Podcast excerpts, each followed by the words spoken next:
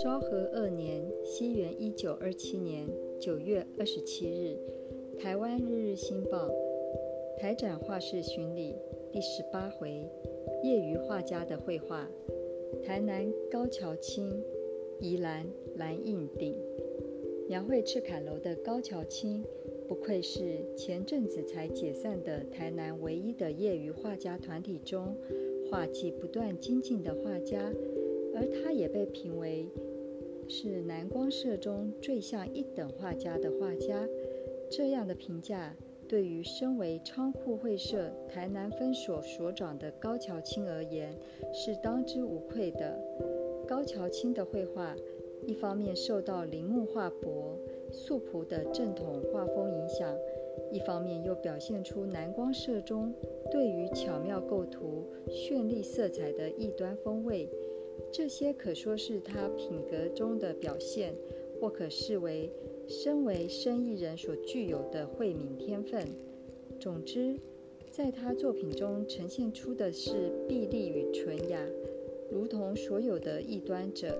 高桥清对艺术也抱持着如同德国哲学家 Raphael Kober 所说的野心，因此高桥清也有着将将来要在二科展或其他展览中出品展出的抱负，而目前他则立志非在第一回台展中展出。他最近把本町一丁目刘习明先生家的二楼当作画室。如果你对他说他正在创作的这幅二十五号题为《赤坎楼》的细照风景画是为了准备参展，他也许会否认说骗你的啦。原来他想参展的事，就连南光社的社员和他的妻子都不知道呢。但在他否认的背地里，其实是藏着我将要让大家惊讶的野心吧。清早的洗濯，在南洋三郡下也有两三个画家，首先去拜访罗东工学校担任全校学生图画老师的蓝印鼎。他向我说，到我家去参观参观吧，于是带我走过下有急流的桥上，穿过芭蕉树的叶影，沿学校内侧绕了半圈，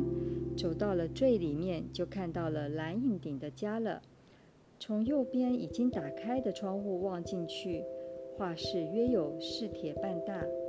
画架上放有艺术解剖学或画的科学等书，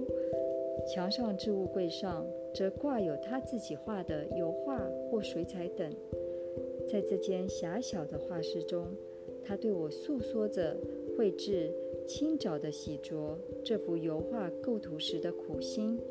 另外，他还以苏澳港外的北埔澳为题，画了一幅十号水彩画。在北埔澳找到的模特儿正是他十五号油画《老爷》中的人物。以上三幅画正是他想在台展中出品的。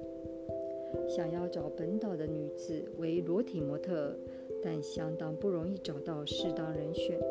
我到现在仍在找呢。我只是罗东工学校毕业的，没什么素养，只是从小喜欢画画，并也读学研究至今。我觉得水彩比油画更有趣。我也从石川清一郎老师那里得到许多指导，并因此对书画、对画画有更深刻的认识。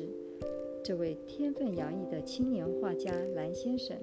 在石川先生的指导下，画技将越来越精进。不必说是台展，我想在不久的将来，